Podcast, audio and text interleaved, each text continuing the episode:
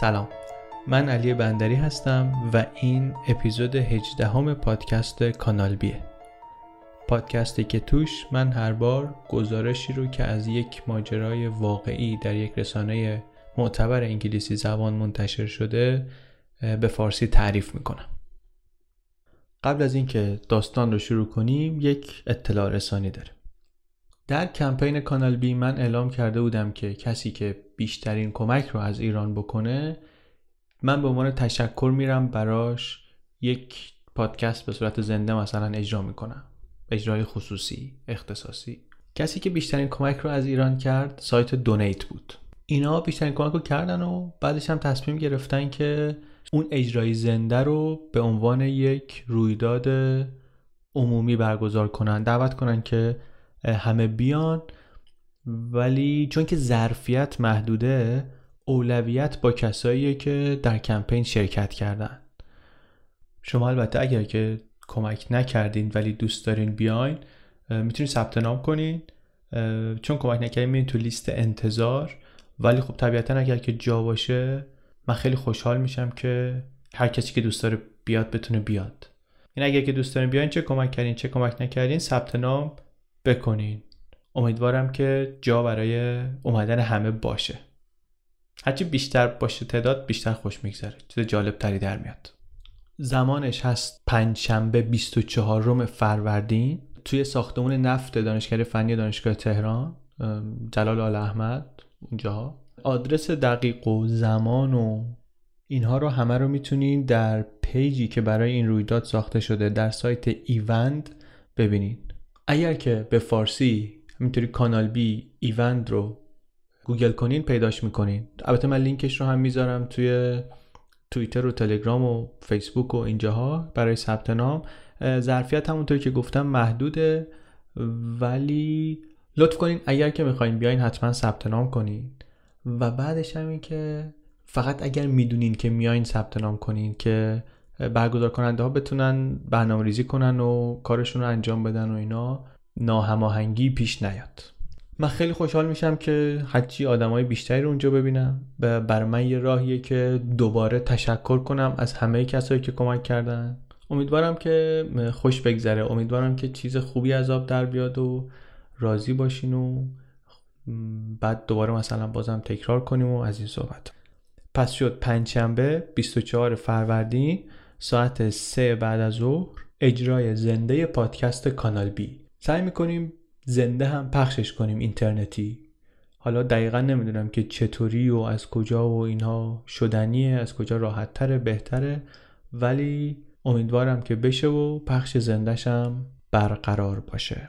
من این رو چند وقت پیش توی تلگرام اعلام کردم بعد توی توییتر اعلام کردم. ثبت نام شروع شده ولی هنوز پر نشده. برای همین اگر که می‌خواین که بیاین به نظرم که هرچه زودتر ثبت نام کنین بهتره. خب این از این. بریم سراغ ماجرای امروز. سوژه این قسمت گزارشیه که در گاردین در سطول لانگرید گاردین منتشر شده اول دسامبر 2016 حدود دو سه ماه پیش با عنوان Inside Italy's Ultras The Dangerous Fans Who Control the Game. نوشته توبیاس جونز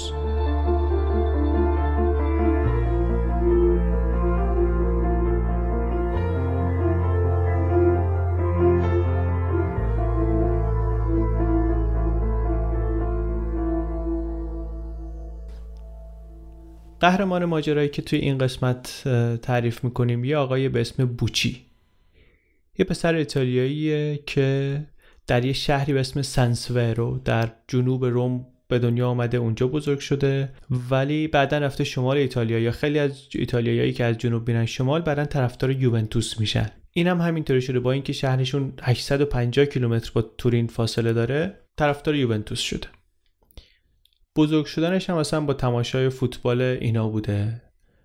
پلاتینی و باجو و راوانیلی و ویالی و دلپیرو و همه اینا. به قولی که دوستاش عاشق یوونتوس بود. شیدای یوونتوس بود اصلا. اسمی که باهاش قسل تعمیدش داده بودن اسم اصلیش بود بود رافائلو.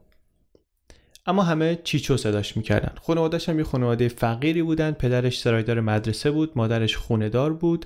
خیلی والدینش مذهبی بودن خیلی کاتولیک بودن و اینجوری که دوستاشون می‌گفتن خیلی دست و دل باز بزرگ که می‌شد از این خلافکارهای باحال و بامزه هم در اومده بود. خیلی سر و بود خیلی جذاب بود و از اینایی بود که انگار سر کرده بودن تو خونشونه. دبیرستان رفته بود مدرسه فنی حسابداری بخونه. اونجا مثلا خیلی دوست داشت دوستای مختلف داشت. بعد هم شد نماینده دانش آموزا مثلا. همین که با معلمایی می‌رفت کافه که مثلا سر فوتبال شرط بندی می‌کردن با اینا میپلکید با همه جور آدمی میچرخید. اواسط دهه 90 میلادی مدرسه رو تموم می‌کنه میره تورین شهر یوونتوس عزیزش در شمال غربی ایتالیا. تورین خیابونای موازی داره دو تا رودخونه آروم داره که دورش رو گرفتن و شمالش هم کوه آلپه یه شهری خیلی بزرگ و باشکوه و به خاطر شراب عالی و شکلات و نوشیدنی های معطری که داره مثل مارتینی کامپاری و چینزانو و اینا خیلی معروفه به جایی که توش میشه خوب زندگی کرد. اونجا بوچی نتونست کار مرتبط با رشتش که حسابداری بود پیدا کنه. ولی آدم خیلی پر انرژی و خلاقی بود و تونست در دنیای پرسود فروش بلیت مسابقه واسه خودش یه جایی دست و پا کنه. یعنی کاری که می‌کردیم بود که بلیت ها رو گیر می آورد و میفروخت به دوستاش و دوستای دوستاش و اینا. شده بود دلال بلیت. برای رفقاشم که طرفدارای متعصب یوونتوس بودن خیلی دلال قابل اعتمادی بود. عکساش که از اون موقع هست نگاه می‌کنیم مثل دلالای دیگه نیست که مثلا خشن و زمخت باشه. صورتش صورت لاغر رو کشیده است. لبخند با نمکی هم داره تو عکسا تو ایتالیا طرفدارای فوتبال یه مقداری بدنامن به خاطر حمایت های بیمارگونهشون بعضی وقتا. تو زبان ایتالیایی به اینا میگن تیفوزو. یعنی کسی که تیفوید داره کسی که حسبه داره. ما هم میگیم بعضی وقتا تیفوسی. بوچی البته داشت به سمت کسایی کشیده می‌شد که از این تفوزوهای خورده ای سرسختترن. آدمایی که بهشون میگن اولترا و این اولتراها یه دار و دسته خیلی منسجمی دارن طرفدارای افراطی و هدفشون دیگه فقط تشویق تیم نیست. واسه خودشون یه سری منافع تجاری ممکنه داشته باشن کنار این کار و هدفشون بالا بردن مثلا برند خودشونه بالا بردن اسم خودشونه از اینجور کارا. ولی دور این تیم ها جمع میشن. یه خورده باید تاریخچه این اولتراها رو بگیم که کی شروع شدن و کی شکل گرفتن و اینا جالبه به داستانم مربوطه. اولین گروه های اولترا اواخر دهه 60 میلادی درست شدن. طرفدارای میلان و اینتر و سمپدوریا و تورین و ورونا اینا آمدن یه سری دسته های خیلی پرسر و صدایی درست کردن. بعد وقتا هم خشه گروه های اصلی بیشترشون یا راست افراطی بودن از نظر عقاید سیاسی؟ یا اینکه چپایی بودن که مثلا عشق چریک بازی و پارتیزان بازی و اینایی که خواب و خوراک ندارن و اینا اسماشون هم مثلا بریگاد فداییان کماندو بریگیدز فدایین کماندو از این اسماست همین که هولیگانیسم یا اوباشگری تو فوتبال هی زیاد میشه اسمای این گروه های اولترا هم کم کم میان به زبان انگلیسی در میان. میشن Old Lions Boys Fighters بعد کم کم اسمای خود وحشیانه تر میشه. Out of our heads deranged. از این اسمای اینطوری. گفتیم اواخر دهه 60 شروع شده بود. اواسط دهه 70 میلادی مثلا همون میشه سال 50 خورده ما 55 6 ما. همه باشگاه های مهم ایتالیا دیگه بر خودشون یه گروه اولترا دارن و ده سال بعد از اون خیلیشون ده ها گروه اولترا دارن. این دار دسته ها تو این سالا هر کدوم هی منشعب میشن دوباره یه چیز دیگه تشکیل میشه اسم عوض می‌کنن دوباره خودشون رو بازسازی می‌کنن و اینطوری هی زیاد و زیادتر میشن. هدفشون هم اینه که وسط کوروا رو تصرف کنن. کوروا کجاست؟ کوروا منطقه پشت دروازه است پشت دروازه که توی ایران هم مثلا تو استادیوم پشت دروازه بالاخره جای خودشو داره به طور سنتی جاییه که فقیرترین طرفدارای تیم میرن میشینن و سرسپرده ترین طرفدارای تیم. پشت دروازه مکانیزم گرفتنش هم خیلی شبیه همین پاتوقاییه که ساقی های مواد مخدر دارن. هر کسی قلم رو خودشو داره و اینا برای اینکه قلم روشون رو مشخص کنن دعوا می‌کنن و چاقو کشی می‌کنن و تیراندازی می‌کنن و گاهی با هم متحد میشن و معامله می‌کنن و از اینجور برنامه ها. الان سال 2016 یعنی که این مقاله نوشته شده 382 تا گروه اولترا در ایتالیا هست که بعضیاشون هنوز گرایش سیاسی مشخص هم دارن. 40 تا راست افراطی هن 20 تا چپ افراطی. اونایی که می‌دونی. یوونتوس چون که در کل ایتالیا طرفدار داره طیف اولتراهاش هم نسبت به بقیه تیمای خورده گسترده تره بوچی جذب گروهی شد به اسم دروگی. دروگی اسمشون از یک شخصیتی گرفتن در فیلم پرتغال کوکی دروکس یه سری مردای جوان بودن. شهرتشون به این بود که خشونتشون خیلی زننده بود ولی فرم خودشونو داشت استایل خودشو داشت. شیک بود یه مقدار. لوگوشون که روی پرچمشون و بنرشون و نشانشون و بجشون و کلاهشون و اینا چاپ می‌شد. سایه چهار تا آدم بود با باتوم و کلاه لبهدار روی پس زمینه سفید یا نارنجی. این لوگوشون بود. یه باشگاه خصوصی هم داشتن که توش جمع می شدن جاش سه تا ایستگاه اتوبوس بعد از ایستگاه آخر متروی تورین بود. و اونجا یه پستر موسولینی رو هم زده بودن به دیوار. موسولینی رهبر ایتالیای فاشیست بود در جنگ دوم در جنگ جهانی دوم. متحد هیتلر بود و ماجراشو دیگه می‌دونیم احتمالا. حالا چون که یه سری از شما که این پادکست رو گوش می‌کنین ممکنه که خیلی فوتبالی نباشین و یه اطلاعاتی رو که به خوب فهمیدن و خوب لذت بردن از این اپیزود کمک می‌کنه نداشته باشین. همونطور که من خودم خیلی فوتبالی حساب نمیشم و خیلی این اطلاعات رو نداشتم. من رفتم برای این اپیزود از یکی از متخصصین امر کمک گرفتم. من شایان هستم. اگر به پادکست فوتبالکست گوش داده باشین اونجا در مورد بخش سریا من صحبت می‌کنم. شایان یکی از بچه های فوتبالکست پادکست تخصصی فوتبال اروپا. یکی از پادکست های خیلی خوب فارسیه. چهار پنج نفرن هر کدوم یه گوشه دنیا هر کدومشون هم تقریبا روی یه لیگی تخصص دارن یا مثلا بیشتر آشنایی دارن باهاش. و شایان اون کسیه که اطلاعاتش درباره لیگ ایتالیا خیلی زیاده و خودش هم طرفدار یوونتوسه. برای همین برای تکمیل اطلاعات رفتم سراغ شایان.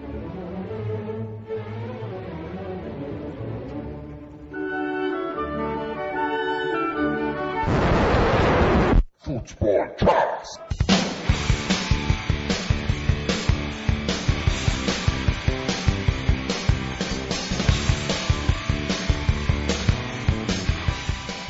درباره این بگو که فرق فوتبال ایتالیا با فوتبال بقیه کشورهای اروپایی چیه؟ فرق لیگ ایتالیا با بقیه چیه؟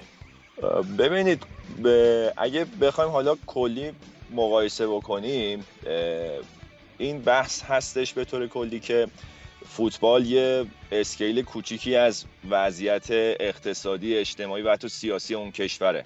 تو ایتالیا مسئله که از اینه که به دلیل مشکلات اقتصادی عدیده که اینا دارن مثل بقیه بخش کشورشون زیر های فوتبالشون هم خیلی قدیمی و فرسوده است. کلا چه تفاوت ماهیتی داره فضای لیگ ایتالیا با لیگای کشورهای دیگه؟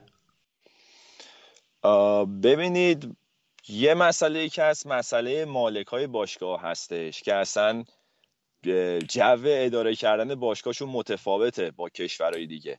برای مثال الان باشگاه میلان تو این سی سال گذشته عجین شده با نام سیلویو برلوسکونی درست. که ادعای خودش اینه که موفق ترین رئیس یک باشگاه فوتبال تو کل دوران هستش با تعداد جامایی که برده مقایسه می‌کنه.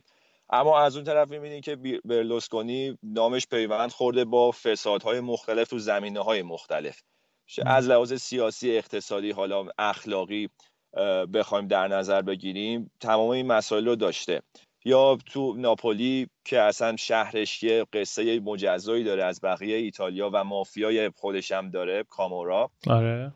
دلورنتیس رو داریم که اصلا حرفه اصلیش تهیه کنندگی فیلم بوده. با هالیوود در ارتباطه و تو سینمای ایتالیا خیلی مطرحه. و تو چند سال گذشته حالا این بخشی از این سرمایهش رو وارد کرده به باشگاه ناپولی و تا یه حد خوبی هم این باشگاه رو پیشرفت داده.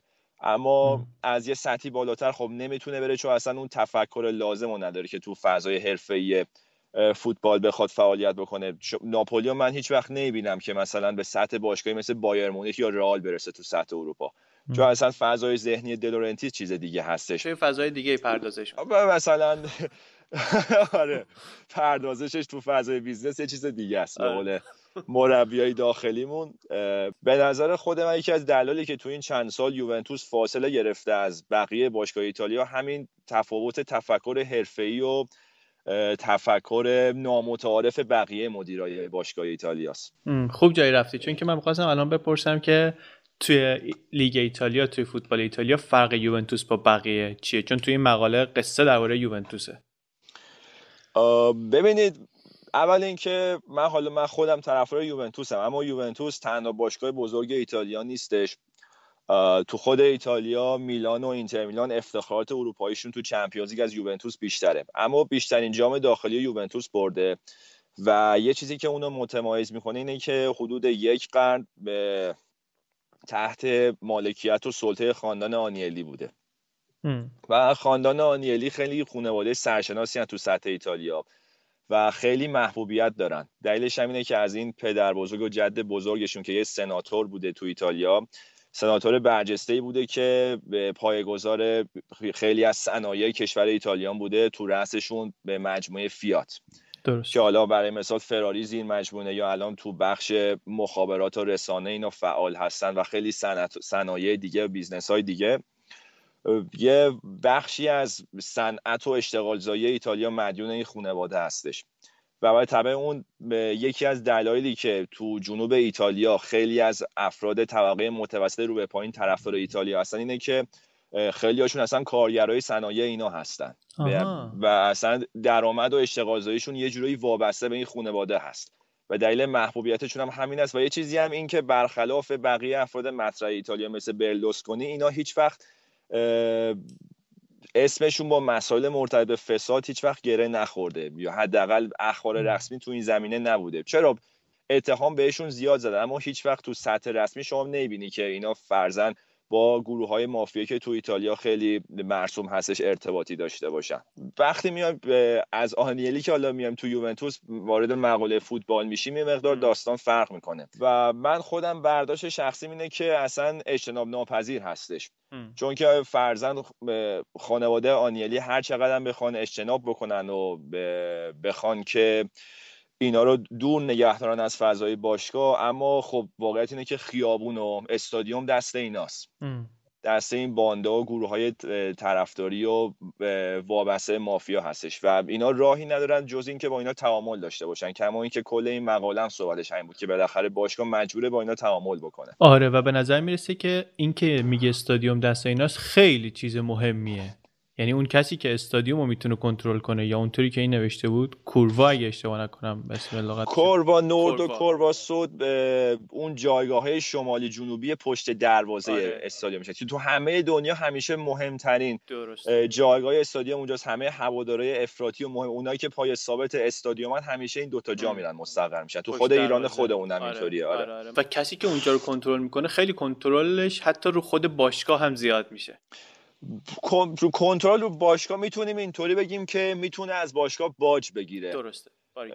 و حتی اینا اصلا برای اینکه مثل یه قلم روی میمونه که برای تصاحبش با هم دیگه میجنگن. آره،, آره. برای مثال همین سرآمده همین باندای طرفداری اولترا که صحبتش شما کردین همین دروگیا هستن. که اینا اصلا یه سری جنگ قدرت داشتن و بقیه این گروه های طرفداری که بتونن اون پشت دروازه رو تصاحب بکنن و علامت پیروزیشون هم اینه که خب پرچمشون رو اونجا نصب می‌کنن.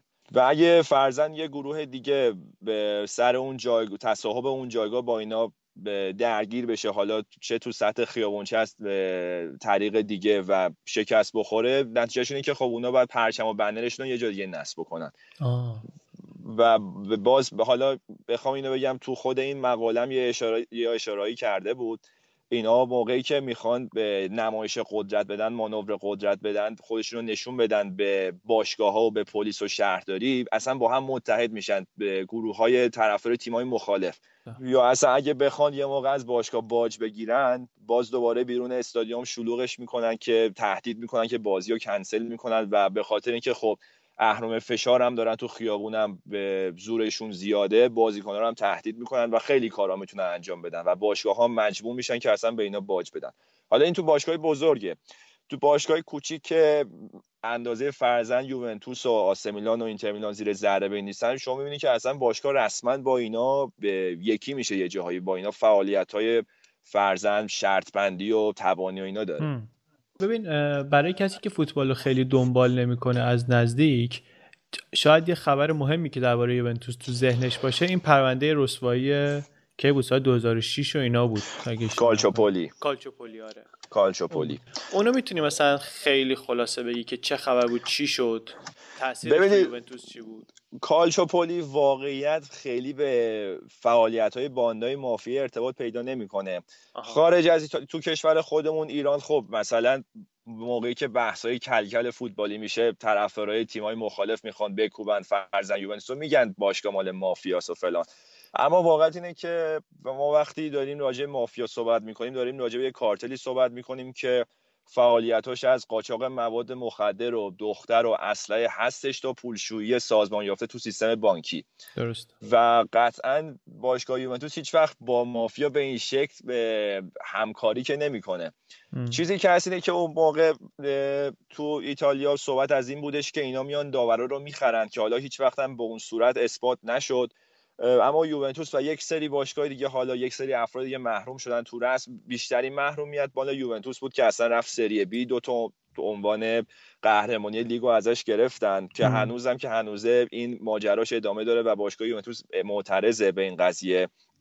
من حالا نظر خودم رو به عنوان یوونتوسی بخوام بگم اینه که نمیشه این قضیه رو انکار کرد. واقعا همچین مسائلی بوده اما فقط یوونتوس نبوده.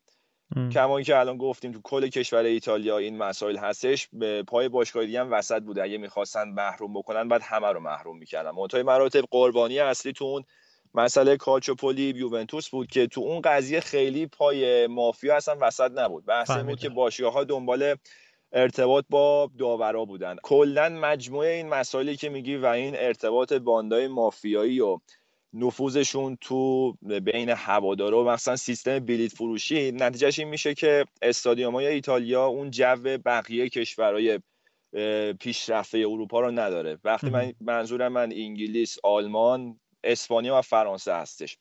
البته اونام حالا مشکل کم و بیش مشابه رو دارن مخصوصا اسپانیا و تا یه جای تا یه جایی فرانسه. اما مال ایتالیا خیلی شدیدتر هستش.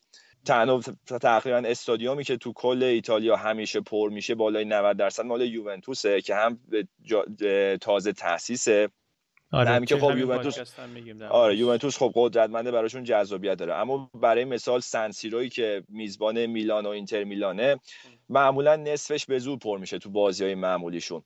و یه دلیل اصلش همین حضور طرفدارای اولترایی که خب یه جو نامناسبی رو به وجود میارن.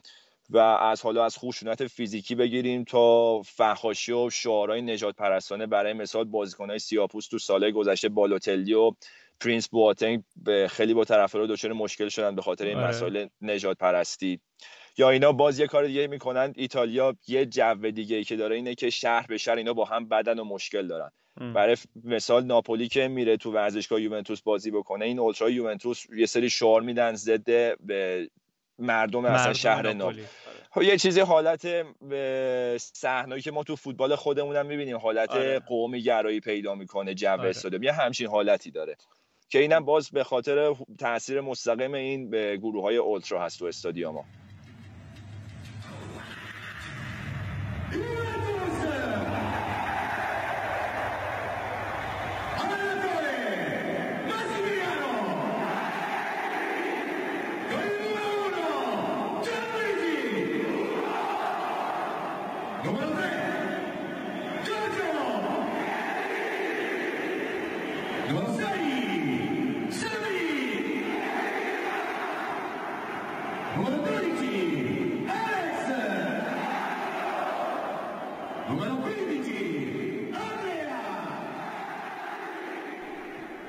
فوتبال یه ورزشیه که مشخصش اینه که بازیکنها و مالکاش وفادار نیستن.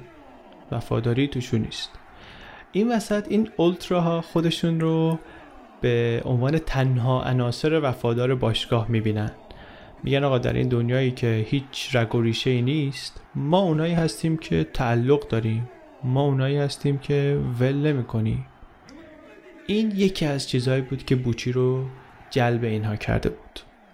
اما همیشه جنبه منفی همین اولتراها داشتن در 50 سال گذشته تقریبا هر درگیری توی استادیوم اتفاق افتاده اینا وسطش بودن. و اینکه توی کارهای غیرقانونی هم دست دارن. از بازارسی های بلیت جنس های تقلبی که مثلا متعلق به باشگاه هستن و فروش مواد مخدر. اوایلش چیچو بوچی از این چیزا خبر نداشت. زندگیش رو به راه بود و داشت توی یه محیط نیمه قانونی در سری ها برای خودش دوست آشنا پیدا می‌کرد و پول در می آورد و و اصلا اینطوری نگاه می‌کرد که من دارم الان بلیت فروشی می‌کنم. این یک قدمیه در راه اینکه من یه روزی برای این باشگاه محبوبم برم کار کنم. مثل همون برداشتی که ما از زندگی ایتالیایی داریم رابطه بین یوونتوس و اولتراها هم یه رابطه بود که علنی نبود. همش قرار و مدارای پنهانی و پشت پرده. چیزی که اولتراها به یوونتوس می‌دادن این بود که یک استادیوم تشویق کننده و امن داشته باشن. و چیزی که اولتراها از یوونتوس می‌گرفتن این بود که هر فصل بهشون کمک می‌کرد میلیون ها یورو از فروش بلیت پول در بیارن. یه وکیلی که هم برای باشگاه یوونتوس کار کرده هم برای سردسته های اولتراها کار کرده میگه بدبستون بین یوونتوس و اولتراها کامپرومایز بین اینا بدبستون بین قانون بود و واقعیت. همین رو بهش فکر کنید توضیح میده که ماجرا چیه. هرچند که اولتراها یه جورایی با هولیگان های انگلیسی هولیگان های قدیم انگلیسی قابل مقایسن ولی برنامه ریزی های اینا رفته به سطوح شبه نظامی. مثلا اینا کمین میشینن تا بنر رقباشون رو تصرف کنن مثل پرچم دشمن. یا مثلا تو استادیوم که میان با رژه و سلام نظامی و پرچم گرفتن و آواز خوندن و تبل کوبیدن و آتیش بازی و اینا مثلا اعلام حضور می‌کنن. بعد هر کدوم این دار دسته ها لباس مخصوص خودشونو دارن جای جمع شدن خودشونو دارن که مثلا معمولا یه باریه یا یه باشگاه خصوصیه که توش پر از لوگو و شعار و یادگاری و این حرفاست. روزای قبل از یه مسابقه بزرگ این باشگاه ها که اینا توش جمع میشن میشن عین اتاق پشتی یه بانک. یه سری مرد میان سال نشستن عینک های هلالی ظریف کشیدن رو نوک بینی. ماشین حساب دستشونه و بینشون هم دسته های بلیت و اسکناس ریخته رو میز. اواسط دهه 90 که چیچو تازه رفته بود تورین به نظر می اومد که اولتراها دارن حتی از قبل هم قدرتمندتر میشن. اینا دیگه می‌تونستن جلوی خرید یه بازیکنی رو که دوست ندارن بگیرن. مثلا یه بخش کوچک ضد یهودی از اولتراهای باشگاه اودینزه یه زمانی تصمیم گرفتن که به خرید یه فوروارد اسرائیلی اعتراض کنن. یه فورواردی بود به اسم رونی روزنتال اینا اعتراض کردن که آقای نوست چی داریم میارین یه بازیکنی رو مثلا باشگاه داره میفروشه اینا میگن آقا اگه بفروشی ما تحریم می‌کنیم. و خب اگه اینا تحریم کنن یه درآمد میلیونی برای باشگاه از بین میره. مثلا سر بپسینیوری که لاتزیو می‌خواست بفروشه به پارما اینا این کارو کردن و فروش رو کنسل کردن. همچی که تأثیر اینها زیاد می‌شد تعداد آدمایی هم که داخل و خارج استادیوم آسیب می‌دیدن از 400 نفر در فصل 95-96 رسید به 1200 نفر در فصل 99-2000 به اینها می‌گفتن شهید. خیلی هم پیش میومد که اسم این شهدای خشونت های مربوط به اولتراها رو ببینی که توی شهرهای مختلف ایتالیا با اسپری و رو دیوار نوشتن. به عنوان مثلا ادای احترام. بعد این ادای احترام کردن به شهدا هم شامل اعضای اولتراها می‌شد هم طرفدارای معمولی. یک کلاودیو اسپانیولو بود که در راه مسابقه چاقو خورده بود. یه پاپارلی بود که یه نفر از این طرف استادیوم یه فشفشه چلیک کرده بود اون سر زمین اومده بود خورده بود تو سر این مرده بود. یه دونه طرفدار روم بود که بیرون استادیوم کشته بودنش. یکی بود که تو طرفدار مسینا نشسته بود یه بمب دستسازی که پرت کرد کشته شد. یه نفرم بود که سال 2003 از دیوار استادیوم سقوط کرد. اینا مثلا جز اونه بودن که اسمشون مونده و اسمشون خیلی شنیده میشه. یه طوری هم شده بود که خیلی وقتی می‌خواستن مثلا بگن به جای نوفاشیسم می‌گفتن اولترا. سال 92 ارون وینتر هلندی پدرش مسلمون مادرش یهودی این با لاتزیو یه قرارداد امضا کرد. بیرون باشگاه روی دیوارای زمین تمرین یه گرافیتی کشیدن که توش نوشته بود وینتر قوس این عبارت عبارتی که از عبارت جودن قوس ساخته شده که مربوط به دوره آلمان نازیه یعنی که جهود برو بیرون. و عبارت خیلی تاریخ داریه تاریخی پشتشه و حرف خیلی زشتیه و نباید زده بشه و از صحبت ها یه بورد گیمی یه بازی هم قبل از جنگ جهانی دوم درست کرده بودن. نازیا اسمش همین بود.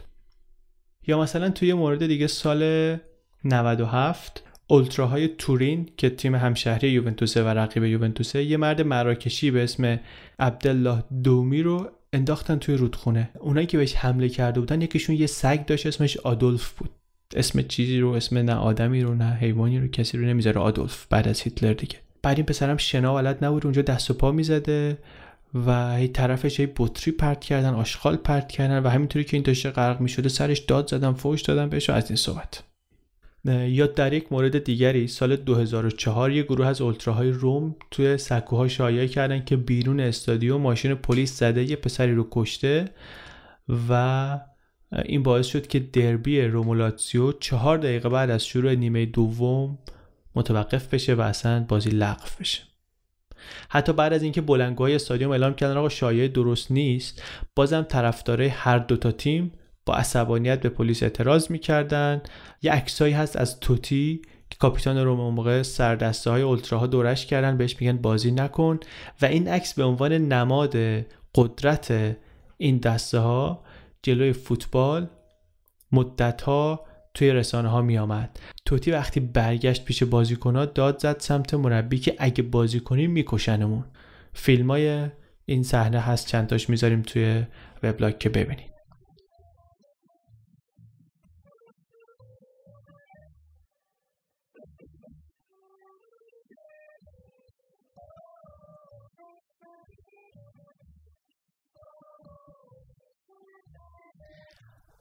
بعضی از آدمایی که جذب اولتراها میشن واقعا طرفدار نیستن. یه سری جنایتکار خورده پاهن یه سری مثلا مجرم خورده پاهن که می‌خوان راحت پول در بیارن. یه تماس تلفنی مثلا پلیس ضبط کرده بود. یه نفر به دوست اولتراش میگه که یک شنبه میری استادیوم میگه اگه پول ازش در بیاد میرم و یعنی اگه بیکارم برم. حتی یه چیزایی بعضیا میگن که اولتراها بعضی وقتا به خاطر سرمایه گذاری مثلا تیمشون رو عوض می‌کنن.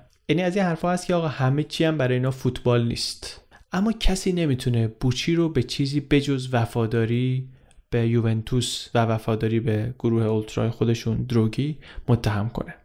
کارش تو فروش بلیت انقدر خوب بود که رو دیوار باشگاه خصوصی که داشتن یه ستاره طلایی بهش دادن. روش نوشته بود آربوچی. برای همه بازی هم می‌رفت استادیوم. خیلی وقتا هم لیدر بود. با بلنگو به اینا می‌گفت چی بخونن چی نخونن از این صحبت.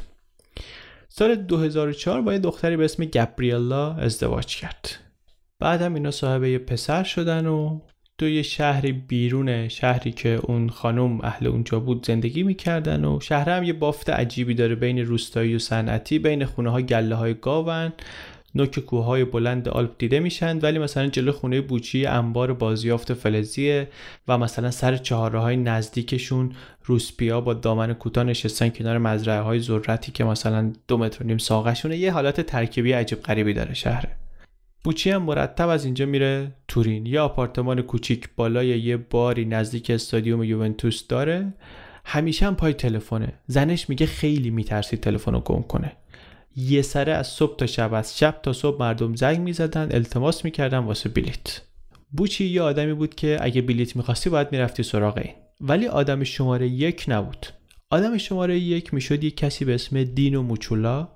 سرکرده دروگی ها بود و یه آدمی بود که به خاطر سرقت مسلحانه و کشتن یک پلیس 20 سالم حبس کشیده بود. تعداد آدمایی که می‌تونستن به این موچولا نزدیک بشن زیاد نبود. فوریه سال 2005 از زندان آمد بیرون. ورودش البته به مسابقه ها ممنوع بود. واسه همین برخلاف بقیه سرکرده های اولتراها عکسی ازش توی استادیوم نداریم. فقط یه عکسی هست که سال 89 موقع زندان رفتن ازش انداختن آدم عجیبی هم هست. مثلا میگن دست به تلفن نمی‌زنه. سالهای ساله که اصلا تلفن استفاده نمی‌کنه و حتی وکیلاش نمی‌دونن چطوری باید باش تماس بگیرن. ولی چنان جایگاهی داره که بعد از آزادیش طرفدارای رقیب یکی از اولتراهای باشگاه روم اینا توی استادیوم یوونتوس یه بنر دستشون گرفته بودن که روش نوشته بود سلام دینو خوش آمدی.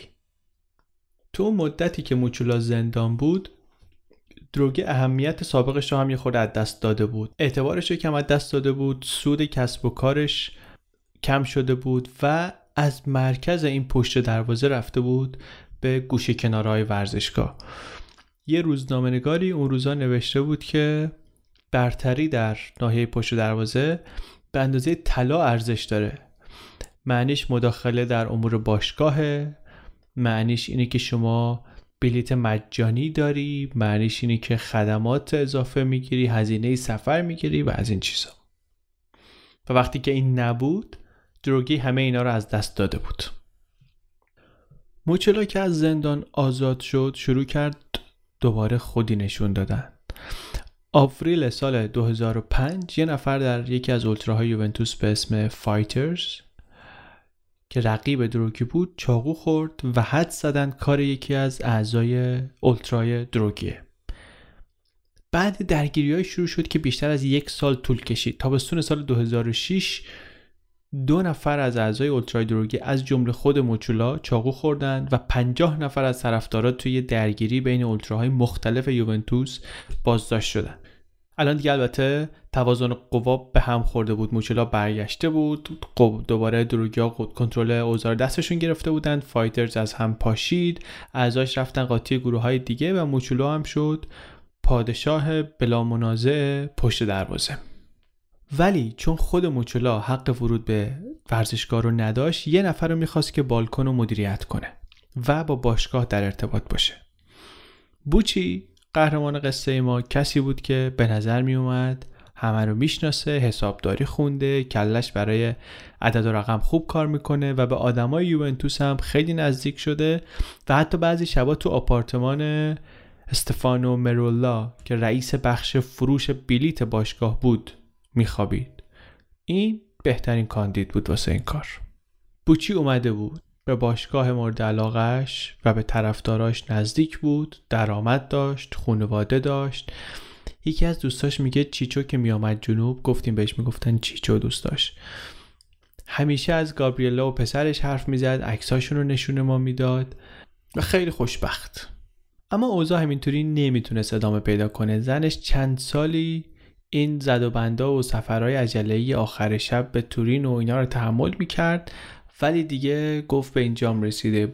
بوچی نمیاد خونه و اصلا اونطوری که خواهر گابریلا میگه بیشتر وقتا اینا دعوا می‌کردن در مورد تربیت بچه و تاثیر بد بوچی روی بچه. و یه شب که این بوچی برداشته بود بچه رو برده بود شهر اونجا نگهش داشته بود دیگه گابریلا خیلی بعدش آمد. سال 2011 اینا از هم جدا شدن. البته بعد از اینکه جدا شدن رابطهشون با هم خوب بود.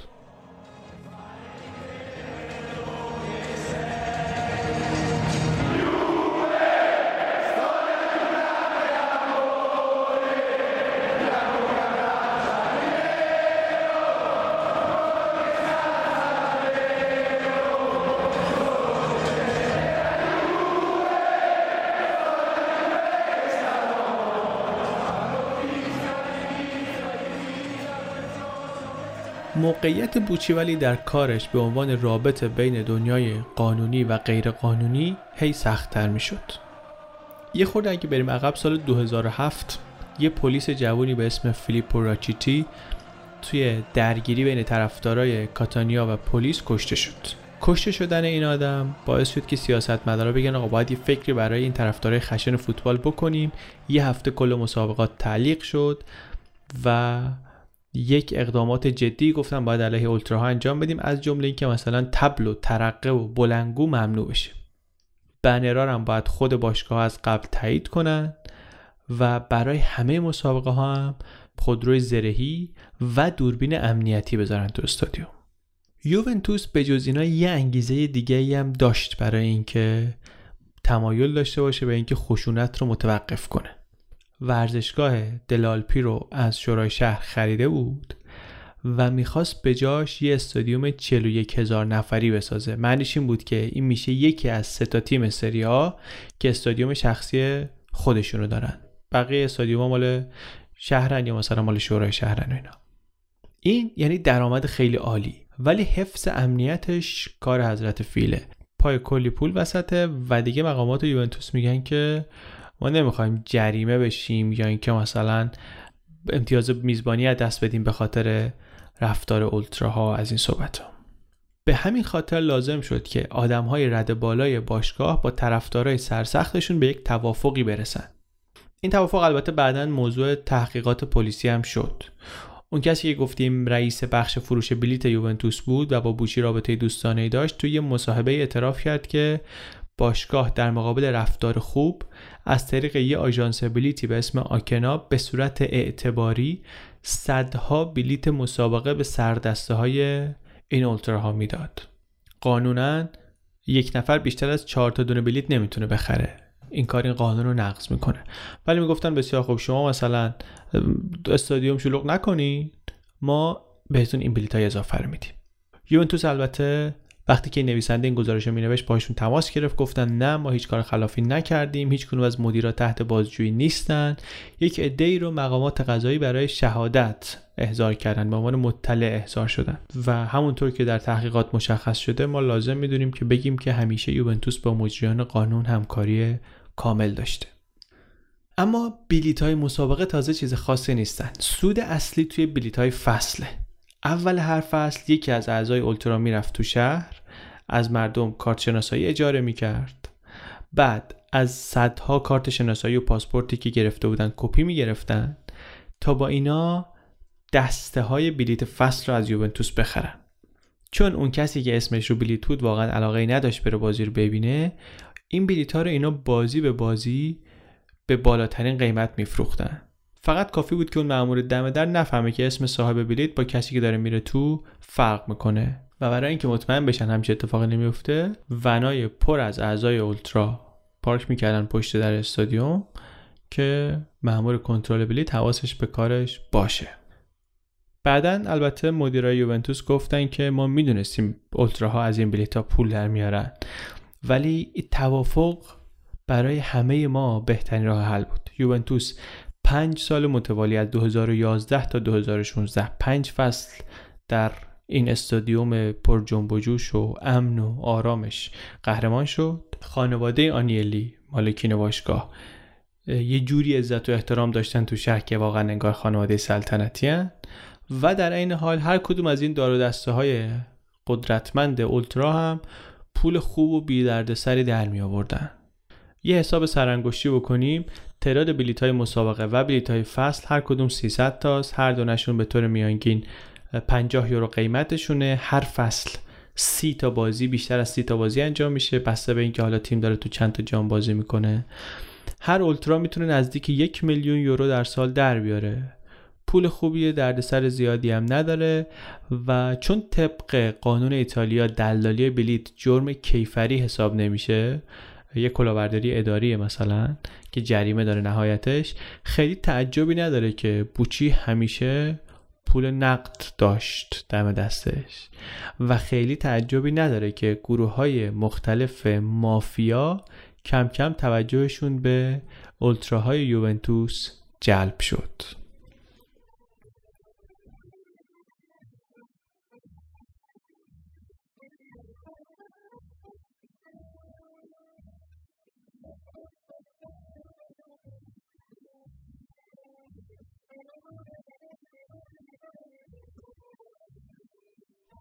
یه خود برگردیم به سابقه تاریخی برخورد دولت با مافیا در ایتالیا. بعد از جنگ جهانی دولت فکر کرد برای کم کردن قدرت اینها در جنوب ایتالیا بهترین کار اینه که خطرناکترین اعضاشون رو از سرزمین پدری تبعید کنن بفرستن شمال که مثلا هم قانون مدارتره و هم اینا از شرکت های جنایتکاری که پایین دارن دور میشن دیگه مثلا نمی‌تونن کار کنن. به این سیاست میگن سیاست کوچ اجباری. نتیجهش البته در نهایت این شد که نه تنها مافیا در جنوب از بین نرفت بلکه مافیا در شمال هم فعال شد. بیشتر از همه مافیاهای جنوب هم یه مافیایی توی یه منطقه‌ای که توی پنجه چکمه ایتالیاست ته ته نقشه جلو. اینا اومدن در شمال خیلی جا افتادن. کارشون هم اول فروش روغن تورنج تقلبی بود در شمال. چیزی که اصلش در همون منطقه اینا در کالابریا اونجا رشد می‌کنه. و ازش استفاده می‌کنن برای تعم دادن به چای ال گری. از این کار شروع کردن بعدا رفتن سراغ پول نزول دادن سراغ اخخازی قماربازی کارتلای ساخت و ساز ساختمون سازی قاچاق مواد. منطقه هم که هستن با سوئیس و با فرانسه مرز داره و یکی از قطبهای صنعتی ایتالیا است و اینا خیلی زود توش جا افتادن.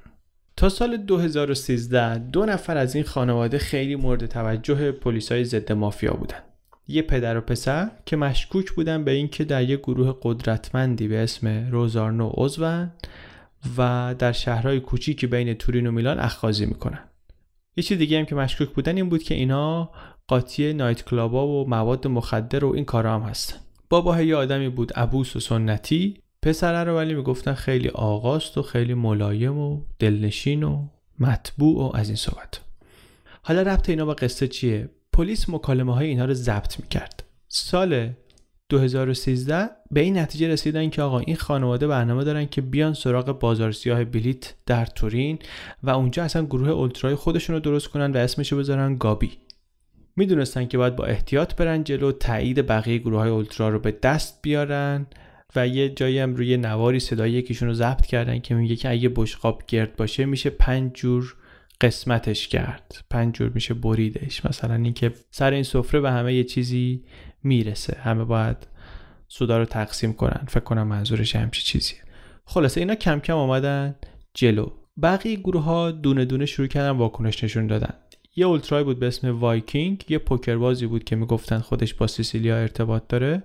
این مثلا موافقت کرد که اینها بیان یه اولترای درست کنن و بیان تو اهمیتش چیه؟ اهمیتش اینه که نفر اول این اولترای جدید یه آدمی بود که همون موقع تحت نظر پلیس بود و مکالماتش داشتن گوش می‌دادن و اصلا پشت تلفن لاف می‌زد درباره حمایت شبکه مافیا که آره با پشتمون گرمه ما یه آدمایی داریم حساب کتاب سرشون میشه و این اصلا باعث شد که پلیس کلش بیاد توی کار این اولتراها آوریل 2013 موچولا مرد شماره یک دروگی آمد با اینها و با شرکاشون ملاقات کرد.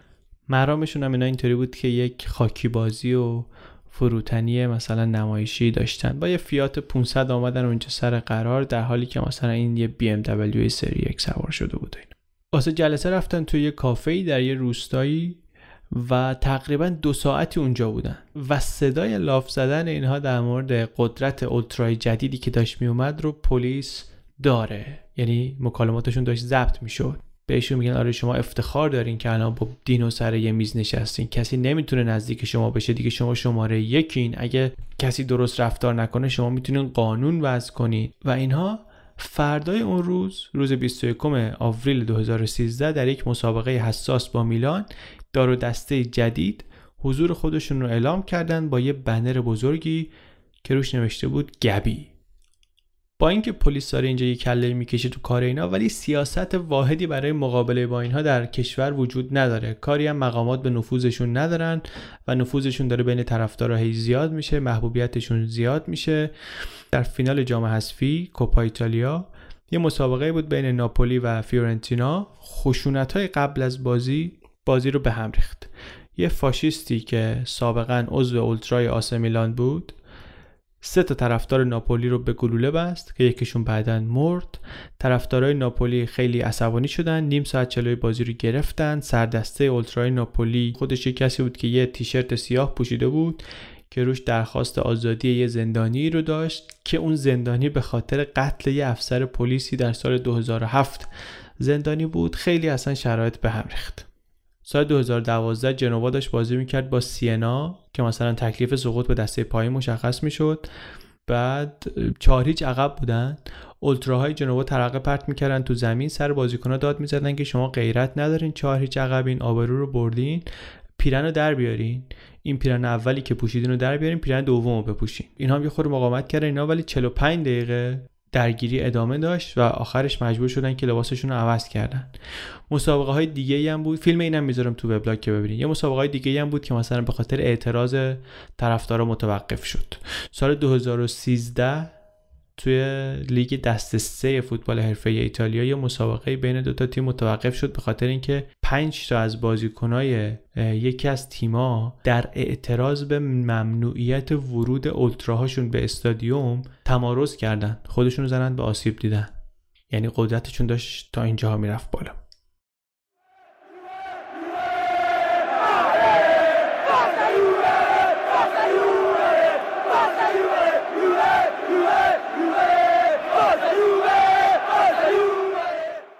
اولترای جدید که از مافیا آمده بود.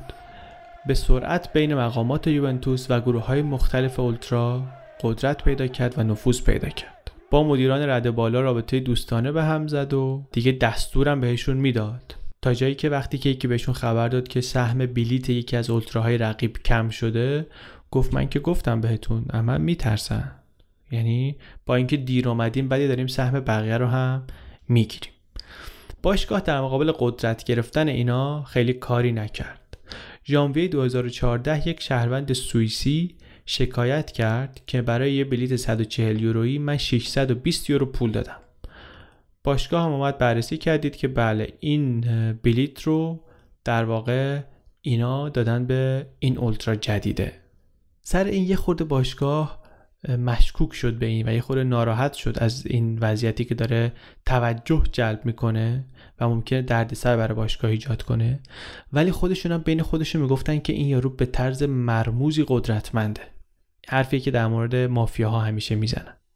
ولی با وجود همه این حرفا و ترس ها و عواقب اون شکایت یه هفته بعدش اون مدیر بلیت فروشی یوونتوس به رئیس این اولتراها گفتش که ما یه راهی پیدا می‌کنیم که با یه کد دیگه ای برات بازم بلیت بفرستیم.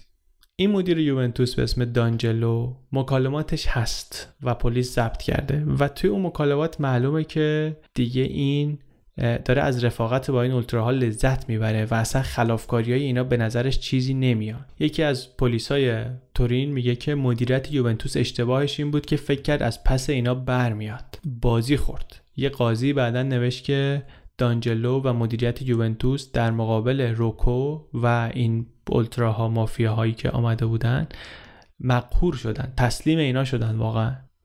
یه بخشی از مشکلم البته این بود که توی ایتالیا سیستم رفیق بازی و پارتی بازی و اینجور چیزاست و مثلا این آقای دانجلو که این مدیر رد بالاییه قصه اینجا رسیدنش اینه که باباش راننده اومبرتو آنیلی بزرگ بوده و آندرا آنیلی که الان رئیس یوونتوسه دوست بچگیش بوده. مثلا این از اینجا شده این کاره سال 2014 اولتراها دردسرهای بیشتری هم درست کردن.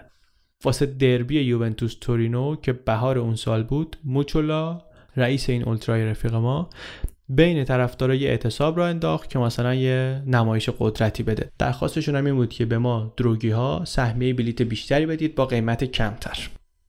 بوچی قهرمان ما میگه که چند سالی بود که مثلا بین همه اولتراها و یوونتوس واسطه عملا من شده بودم. قدرتم خیلی زیاد شده بود. مخصوصا با همین دانجلو خیلی نزدیک شده بودم. ولی الان دیگه داشت به نظر می اومد که این داره همش میره سراغ روکو سراغ این جدیدا که از مافیا آمده بودن. میگه به من میگفتش که آره من می‌خوام خیالمون راحت باشه. ما یعنی باشگاه و شما یعنی اولتراها می‌خوایم با هم حرکت کنیم. ولی میگه من میفهمیدم که نفوذم در حال کم شدنه. 25 نوامبر 2015 پلیس بالاخره رسید به یه سرنخی در رابطه بین اولتراها و جنایت های سازمان یافته. دیدن یه مرد 39 ساله اهل سیسیل که در تورین زندگی می‌کنه به جرم وارد کردن هروئین از آلبانی دستگیر شد. این آقا رئیس یکی دیگه از اولتراهای یوونتوس بود به اسم گودفلاس. از سال 2004 تا 2011 این آقا درآمدش اعلام کرده بود 2600 یورو فقط. اما مثلا هم یه خونه داشت هم ماشین داشت هم موتور داشت. گروه اولتراش هم گروه بدنامی بود. سال 2011 که باشگاه یوونتوس داشت ساخت و ساز و توسعه و اینا انجام می‌داد روی استادیوم جدیدش. یه کمپ مسافرتی بود کنار اینجا که اینا مثلا می‌خواستن آدمان از اونجا بفرستن بیرون. این اعضای این اولترا رفته بودن اونجا آتیش زده بودن و کلی آدم رو کشته بودن. و باعث شده بودن که بعدا خانواده هایی که اونجا بودن از اون منطقه برند و جا باز بشه باشگاه بتونه کار کنه. خیلی سابقه زشت و بدی داشتن. یه قاضی بعدا میگه که بازداشت این آقای 39 ساله ای که گفتیم به جرم قاچاق رهبر این اولتراها اولین مدرک بود که یک business خطرناک و نگران کننده بین اعضای اولتراها و افراد وابسته به مافیا در جریانه. بعد از بازداشت این شرکاش همسرش رو تهدید کردن ترسوندن ولی نتونستن جلوشو بگیرن و این تصمیم گرفت شهادت بده و در شهادتش توضیح داد که چطوری گاهی شوهرش از یه بازی یوونتوس تا سی هزار یورو پول در می آورد و گفتش که بیشتر این پول بین خانواده های اون دسته از اعضای دار و دسته که افتاده بودن زندان پخش می شد سود بلیط ها رو هم بیشتر میریختن تو خرید عمده مواد. از پولی که اونجا در می آوردن بلیت می خریدن از پول بلیت فروشی می رفتن مواد می خریدن از اینجور کارا. و گفت این خانومی که این جریان سالها هم است که ادامه داره بلیت های فصل رو خود یوونتوس اول هر فصل به آندره می‌داد. سر هر بازی هم آندره یه ترتیبی می‌داد که بلیت های بیشتری بگیره و حاشیه سود هر دونه بلیت می‌گفت بین 30 یورو تا 100 یورو می‌شد. و بجز این امتیاز انحصاری اجناس تقلبی کوچیک مثل مدال و تیشرت و جاکلیدی و برچسب رو سپر ماشین و شال و اینجور چیزا هم مال اولترای ما بود. دیگه پلیس ها شکی براشون نموند که بیش از یه گروه جنایتکاره که دور این کار پردرآمد دلالی بلیت حلقه زده. این وسط اولترای دروگی هم که سوژه اصلی قصه ماست از بوچی رو برگردونده بودن. یه شایعه هایی بود که می‌گفتن رو اینترنت بلیت میفروشه. و یه شایعه هایی بود که می‌گفتن با پلیس کار می‌کنه. اولترا جدیده عمرش خیلی طولانی نبود و با اولترای دروگی اولترا اینا ادغام شد و روکو که قدرت گرفت بوچی رو گذاشت کنار. گرو مافیایی بوچی رو گذاشت کنار. موچولا رئیس سابق که قبل از این خودش پشت بوچی بود هم یه گوشمالی حسابی بهش داد و نتیجه این شد که بوچی از ترس جونش کل فصل 2014-2015 رو برگشت به زادگاهش در جنوب ایتالیا. همیشه آدم لاغری بود ولی اون موقع 8 کیلو وزن کم کرد و به همسر سابقش گابریلا گفت که می‌خوان کلک منو بکنن.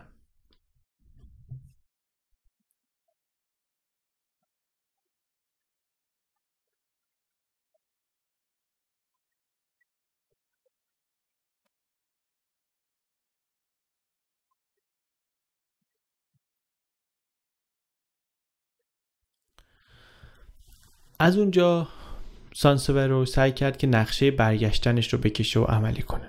نوامبر 2014 زنگ زد به دانجلو و یه اشاره هایی کرد به روابط مافیایی روکو. گفتش که آره با اونجور آدما وصله و اونجور business ها دخیله و این حرفا. دانجلو اون مدیر یوونتوس گفتش که آها آها باشه باشه فهمیدم.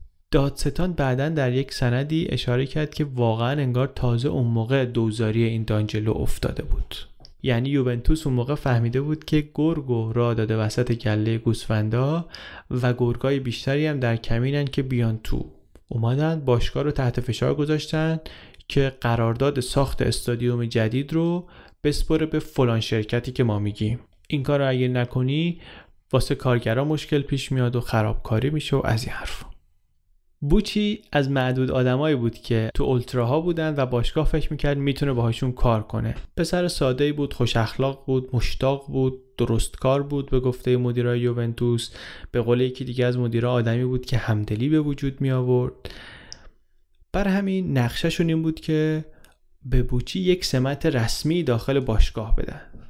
گفتن به عنوان مشاور میاریمش کنار روابط عمومی باشگاه. کارفرماش بشه تلکنترل یه شرکت امنیتی در تورین و هدف اصلی برنامه اینه که اون اشتباهی که کردن و مافیا رو را دادن به اولتراها اونو جبران کنن یه جوری.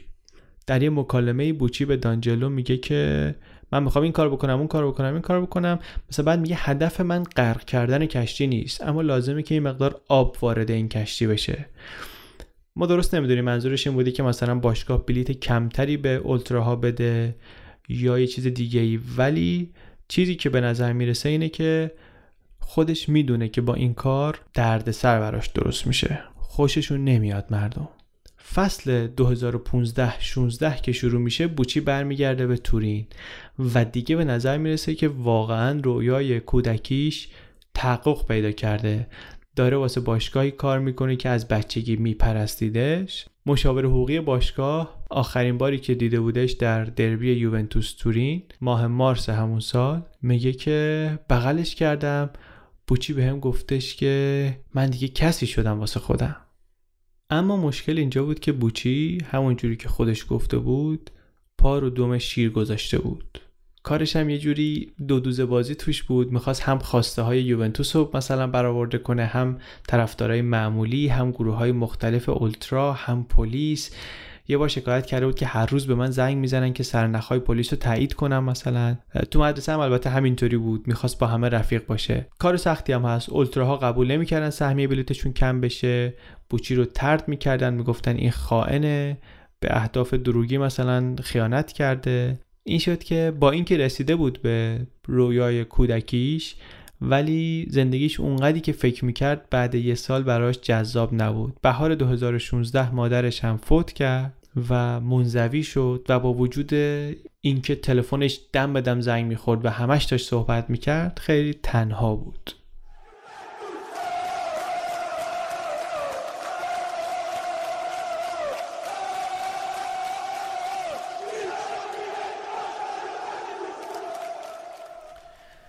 اوایل جولای سال 2016 روکو و اون پدر و پسری که در اون مافیایی بودن که آمده بودن به اولتراها همراه 13 نفر دیگه به اتهام یک سری جنایت مربوط به مافیا دستگیر شدن. هنوز اینا تو زندانن منتظر محاکمه بوچی هم به عنوان شاهد این پرونده ازش تحقیق و پرسجو کردن. یه مصاحبه ای هم از بوچی هست که هیچ اثری از ترس و وحشت و ناامیدی و اینها توش نیست. یکی از بازپرسا میگه آنها آمد اینجا و ما دیدیمش و خیلی آروم بود و خیلی خوش اخلاق بود و اینها. هیچ چیز تکان دهنده هم تو مصاحبه افشا نکرد. یه چیزی رو که ما از قبل می‌دونستیم تایید کرد. گفتش که من گرفتن بلیط رو انکار نمی‌کنم. اما اینطوری نبود که یوونتوس اونا رو به ما بده. ما زنگ می‌زدیم. 300 تا بلیت می‌خواستیم. بعد اعتباری میخریدیمشون هزینهشون رو بعدا می‌دادیم. اون شب بوچی میاد خونه زنگ می‌زنه به همسر سابقش و میگه بابت هر بی احترامی که کردم به تو و به پسرم هر بدرفتاری چیزی معذرت می‌خوام. زنش میگه من نفهمیدم چی میگه. فقط گفتش که خیالاتی شد و اینا. مطمئنم که بازداشتم می‌کنن از یوونتوس اخراج میشم. این کاخ آرزوهای من ساخته نشده داره خراب میشه. میترسم خونم و مجبورشم بفروشم. از این صحبت ها فرداش هفتم جولای سال 2016 ساعت 11 صبح رافائل بوچی زنگ می‌زنه به همسر سابقش. میگه دارم میرم سر کار. و نیم ساعت بعد از روی پلی که بهش میگن پل خودکشی میپره پایین. این پل یک سازه عظیمیه که تورین رو وصل می‌کنه به شهرهای جنوبیش و جنوب شرق فرانسه و چهل پنجاه متری از رودخانه که از زیرش میگذره ارتفاع داره. دو نفر شاهدی که اونجا بودن و صحنه رو دیدن میگن که هیچکس مجبورش نکرد. خودش رفت اونجا و خودش پرید پایین. دقیقا همینجا بوده که ادواردو تک پسر جیانی آنیلی مالک سابق فیات و یوونتوس هم سال 2000 خودکشی کرده.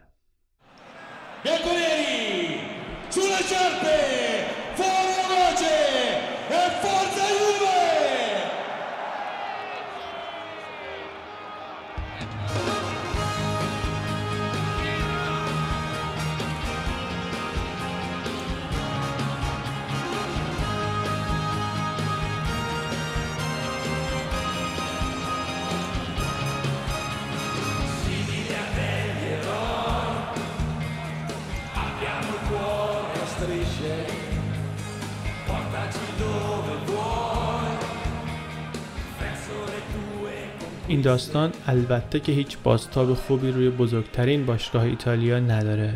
یوونتوس شریک جرم بازار سیاه بزرگ فروش بلیت بود و احتمالا ناخواسته داشت با عناصر مجرم همکاری می‌کرد. چیچو بوچی که طرفدار باشگاه بود از بچگی و خیلی دوستش داشت این وسط به خطر افتاد و قربانی شد. نه فقط بین یوونتوس و اولتراها که بین پلیس و مافیا و یوونتوس و اولتراها گیر افتاد. و در نهایت هم به جز پایان دادن به زندگیش دیگه راهی برای نجات نداشت.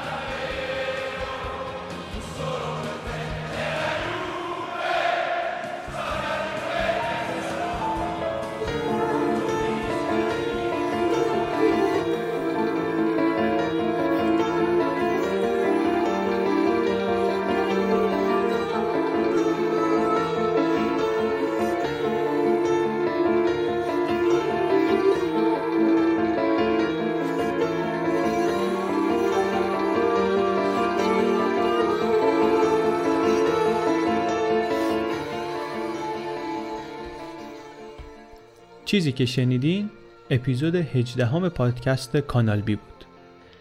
این اپیزود پادکست رو من به کمک هدیه کعبی درست کردم و امید صدیقفر هم edit ش کرده. یه مقدار هم کار از نظر روحی این دفعه برای امید سخت بود به خاطر اینکه خودش طرفدار یوونتوسه و این گزارشی که تعریف کردم اینجا خیلی با یوونتوس مهربون نبود ولی دمش گرم که به تمیزی و خوبی همیشه کار رو انجام داد. خیلی ممنون از هدیه و امید. خیلی ممنون از فوتبالکست مخصوصا از شایان که خیلی سریع هماهنگ شد و اومد حرف زدیم. درباره فوتبال ایتالیا و یوونتوس اگر که بیشتر می‌خواین بدونین اپیزود 131 فوتبالکست رو بشنوین. احتمالا جاهای دیگه هم صحبت کردن توش. من اینو الان دیدم و یادمه. کلا هم اگه فوتبال رو دوست دارین و دنبال می‌کنین به نظرم حیفه که فوتبالکست رو گوش ندین. هر دوشنبه اینا درباره بازی های اون هفته حرف می‌زنن بعضی وقتا درباره چیزای قدیمی تر هم حرف می‌زنن و اینا. خیلی چیز جالبی کلا خیلی پادکستشون خوبه هم موضوعشون خوبه هم اجراشون خوبه هم فضای برنامهشون خوبه. گوش که می‌کنی پادکستو می‌فهمی که مثلا رادیو ورزش داری گوش نمی‌کنی رادیو جوان هم رادیو پیام گوش نمی‌کنی پادکست فرق می‌کنه. بر همین من حتی به کسایی که فوتبال هم خیلی دنبال نمی‌کنن پیشنهاد می‌کنم که اینو گوش بدن چون که باحال. اگه فوتبال رو دنبال می‌کنین که حتما با گوش کردنش خیلی بهتون خوش میگذره. وبلاگ پادکست کانال بی رو در channelbpodcast.wordpress.com دنبال کنین. اونجا اخبار تکمیلی و اطلاعات و عکس و فیلم درباره سوژه های گزارش هایی که توی اپیزودهای قبلی پادکست داستانشون رو گفتیم منتشر می‌کنیم پست های جدید اون وبلاگ رو توی توییتر و فیسبوک و تلگرام و گوگل پلاس و اینا هم اطلاع رسانی می‌کنیم. تو فیسبوک دیگه کمتر به خاطر اینکه اونجا خیلی خلوته. توی توییتر بیشتر بعدش مثلا تلگرام. اجرای زنده 24 فروردین رو یادتون نره. اگر که امکانش رو دارین شرکت کنین فکر کنم واقعا خوش بگذره. یه کارهایی داریم می‌کنیم که این وبلاگ رو که روی وردپرس هم هست و فیلتر و اینا بیاریمش تبدیلش کنیم یه وبسایت تمیز و کامل و قشنگ و مرتب. اولین قدمش هم اینه که لوگو رو عوض کنیم که عوض کردیم. خیلی زود احتمالا میبینینش این طرف و اون طرف. خلاصه پشت صحنه کانال بی خیلی شلوغه و همش هم از نتایج و برکات این کمپینیه که لطف کردین و تو شرکت کردین. با ما در تماس باشید در چنل بی پادکست در جیمیل و توییتر و فیسبوک و همه جا. چنل بی پادکست.